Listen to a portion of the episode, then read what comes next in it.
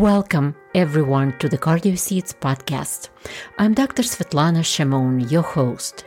Today, we will explore the present and future of American healthcare, discussing ways to optimize the system and improve the well being of medical professionals. So, if you're with us, let's dive right in and begin this exciting journey together.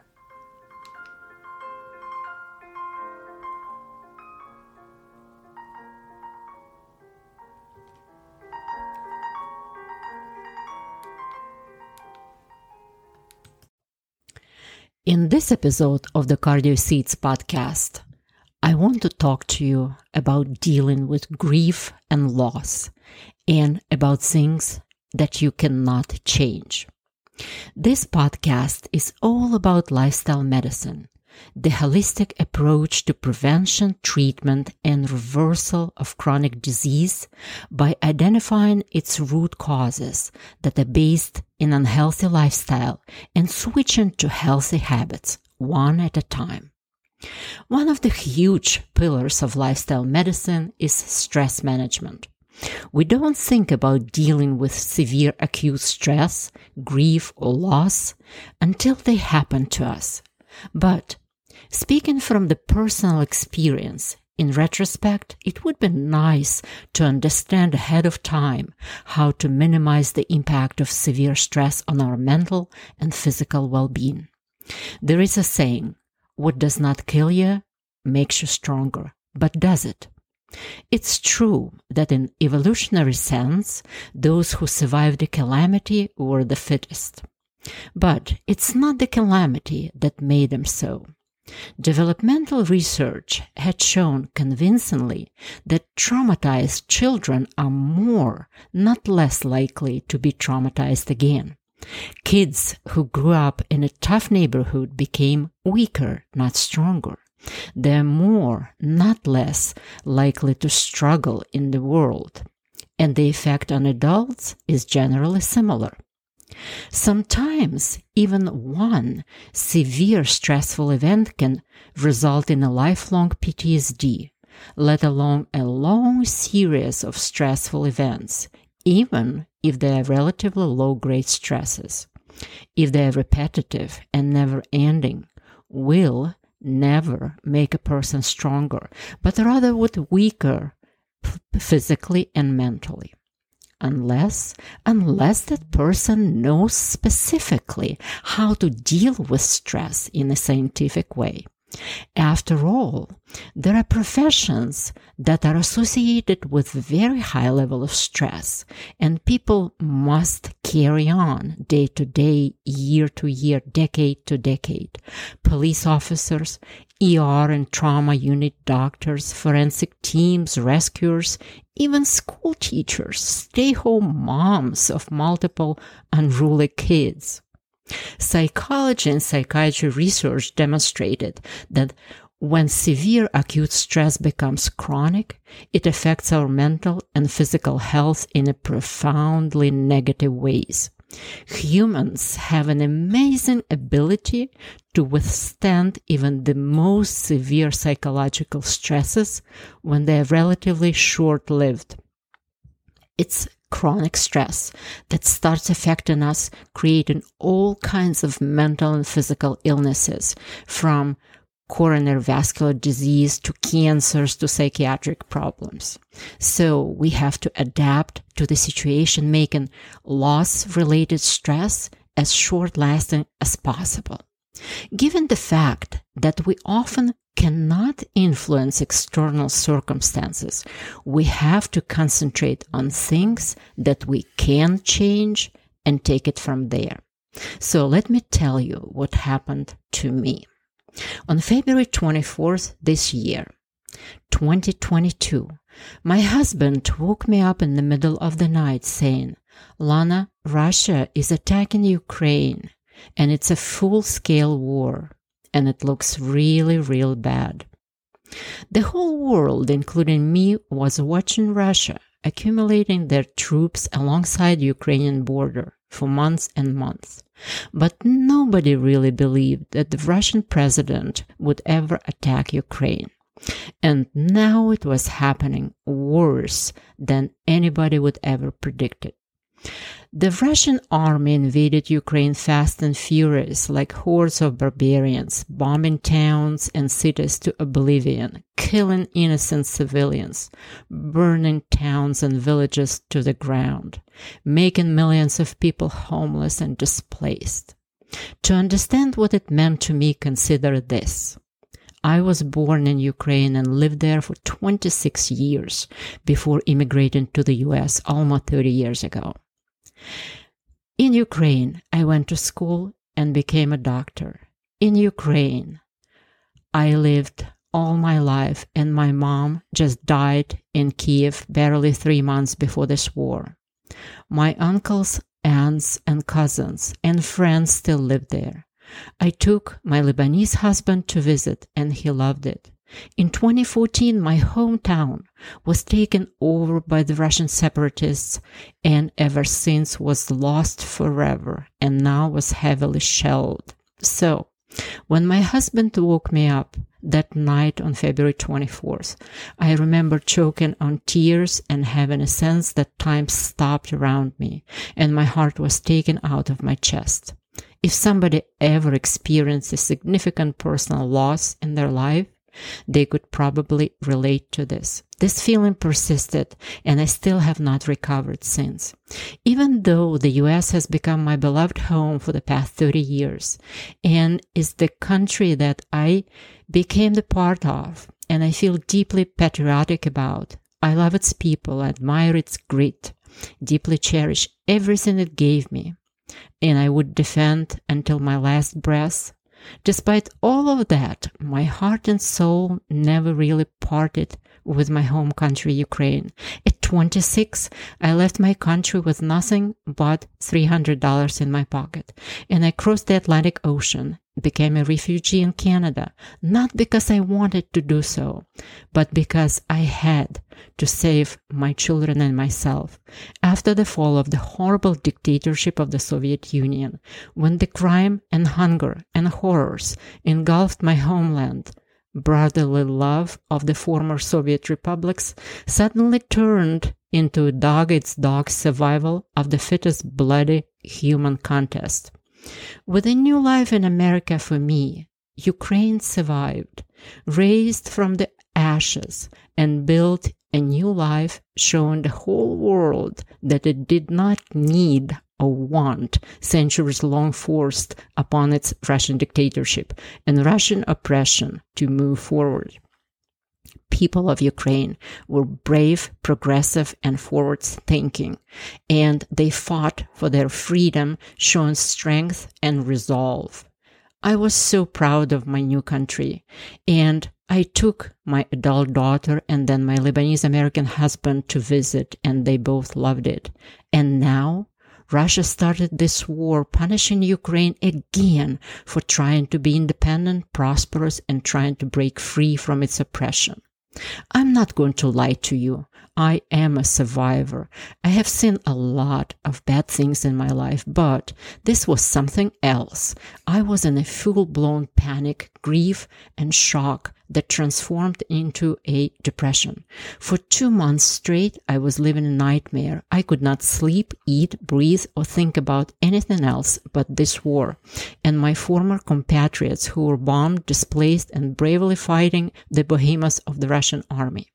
I was literally glued to the computer and the phone trying to get every bit of information about the situation, about the civilian losses and the developing situation on the front lines.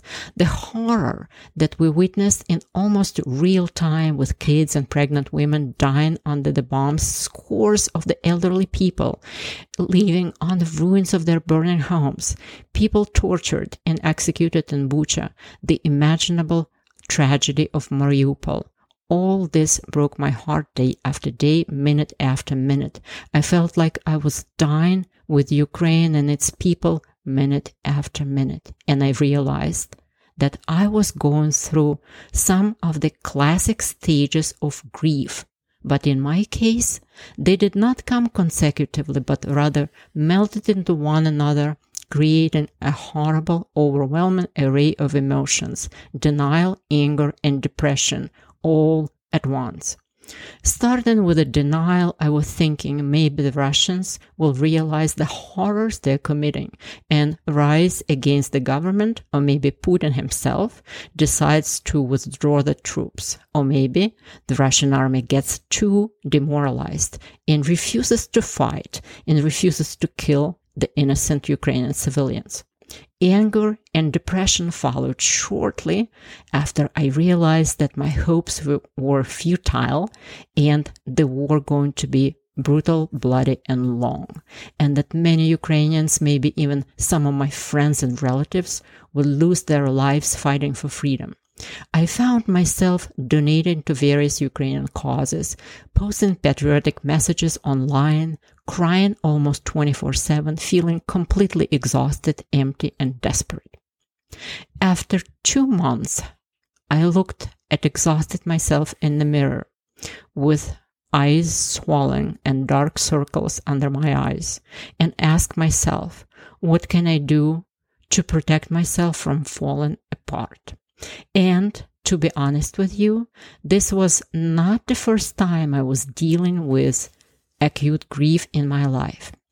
My dad committed suicide when I was 26 years old, and my mom died just merely four months ago, both leaving me grieving and recovering. And now I had to deal with another blow when I had not even fully recovered from the loss of my mother. It was hard, but I knew that now I had to pull myself together to preserve my health in the long run, both physical and mental. I recalled my experiences with the strongest grief in my life the time after my dad's unexpected suicide, when I had very, very dark thoughts and a very tough time just carrying on with my life. What did I do then? I recalled that I was praying a lot. I went to church and took long, long walks all by myself in nice neighborhood park where I sat for hours under a large tree listening to the rustling of the leaves over my head and touching the tree bark and talking to my dad, imagining he was around. I recall talking to a grief counselor, which helped me tremendously. The hardest part was to persuade myself to actually go to the counselor, but once I went, I was wondering why I have not done it much earlier. So I started talking to my husband, my daughters, and my friends, to just everybody who could relate to my situation with the war in Ukraine and could not only share my grief, but simply listen to me. We started protesting my daughters and I and my husband. will voice voicing support to our Ukrainian government and troops, and by doing so, we felt united with our country and its people who were suffering. Donating to the Ukrainian causes and just going to those anti-war protests, just posting anti-war messages online felt to me like I belonged to a certain support group, that I was not alone. I found comfort in calling and thanking my friends in Poland who helped to feed and house some of the Ukrainian refugees. And of course, I was calling and texting my Ukrainian family and friends almost daily, asking for the updates in their personal situation. I felt that I would probably and hopefully never reach the acceptance stage of my grief because if it would personally mean that I accepted the fact of this horrific reality. I am fine with not reaching acceptance as long as this war lasts and as long as I breathe, whatever comes first, because I do not want to accept it. I consciously allow myself to live with chronic grief at this point without letting a complete resolution and acceptance settle in my heart. Because this war is against my homeland and its people, and it's unjust, horrific, criminal, bloody, and it should end. But at the same time, I also would not allow Putin and his war to kill my soul and my body by creating such a horrific stress that it's unimaginable and it takes me into a spiral and spiral out of control. I will be able to cope and fight back from here and whichever way I can and whichever form I can. So what I advocate doing if you are in a situation like me or whatever situation of the acute stress or loss, as lifestyle medicine teaches us and psychology teaches us, acknowledge your feelings. They are completely natural and normal. Let your grief take over you. Grief as much as strong and as long as you want at this moment cry as much as hard as you want because internalizing your emotions during the acute stage of grief is very harmful to you. If you feel like keeping a journal, do it. Psychology proved that penning down your thoughts and emotions, all of them, is very therapeutic.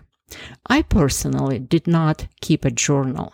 I felt like listening to sad, very, very sad music and songs. I felt like singing uh, and doing crafts like making jewelry. This was my these were my ways to express my emotions and my grief. In general, try to continue your hobbies. It could be your key to survival. Now, the most important thing, connect, connect, and connect. Not just online, Talk to your family, talk to your friends, at least on the phone, but better in person. Hold hands, let them embrace you, cry on their shoulder, sometimes literally. Let people support you emotionally. Do seek grief counseling. From the personal experience, I can tell you it's hard. It's hard to get yourself out of bed or even brush your teeth in the first several days after acute loss, but it's very hard to go to a therapist as well. But doing so will be so much better for you. It could be a lifesaver for you in the long run. Also, I cannot overemphasize this limit your exposure to all the negative information from television and the internet. I made a mistake to not protect myself for the first two months and I went nearly insane. So do protect yourself if your grief can be perpetuated through media. And the last but not the least, Take care of your physical body. Eat well, hydrate, get enough sleep, protect your sleep wake schedule. Get outside and get some exposure to the sun and the elements. Breathe fresh air. Stay in silence. Look at the plants, flowers, touch tree, trees, leaves. Look at the um, flowing creek, river. Re- listen to the singing birds, the raindrops. Um, look at the passing clouds. Do not self medicate with drugs or alcohol. Please, please don't do this. This is the biggest mistake one can make under the circumstances. I don't drink alcohol at all, but I know that people who do drink, they tend to drink heavily during the under stress. So this is very wrong. Why? Because alcohol makes depression, anxiety, stress 10 times, 100 times worse. It also interrupts your sleep wake, wake cycle when you need sleep the most. So you can do so many things to relax, like breathing exercises or meditation, or just get quiet observation of nature, as I said before. Avoid alcohol during the times of severe stress at all costs, and you will be grateful to me for this one piece of advice alone. So to sum it up, you cannot undo things in life that are not up to you.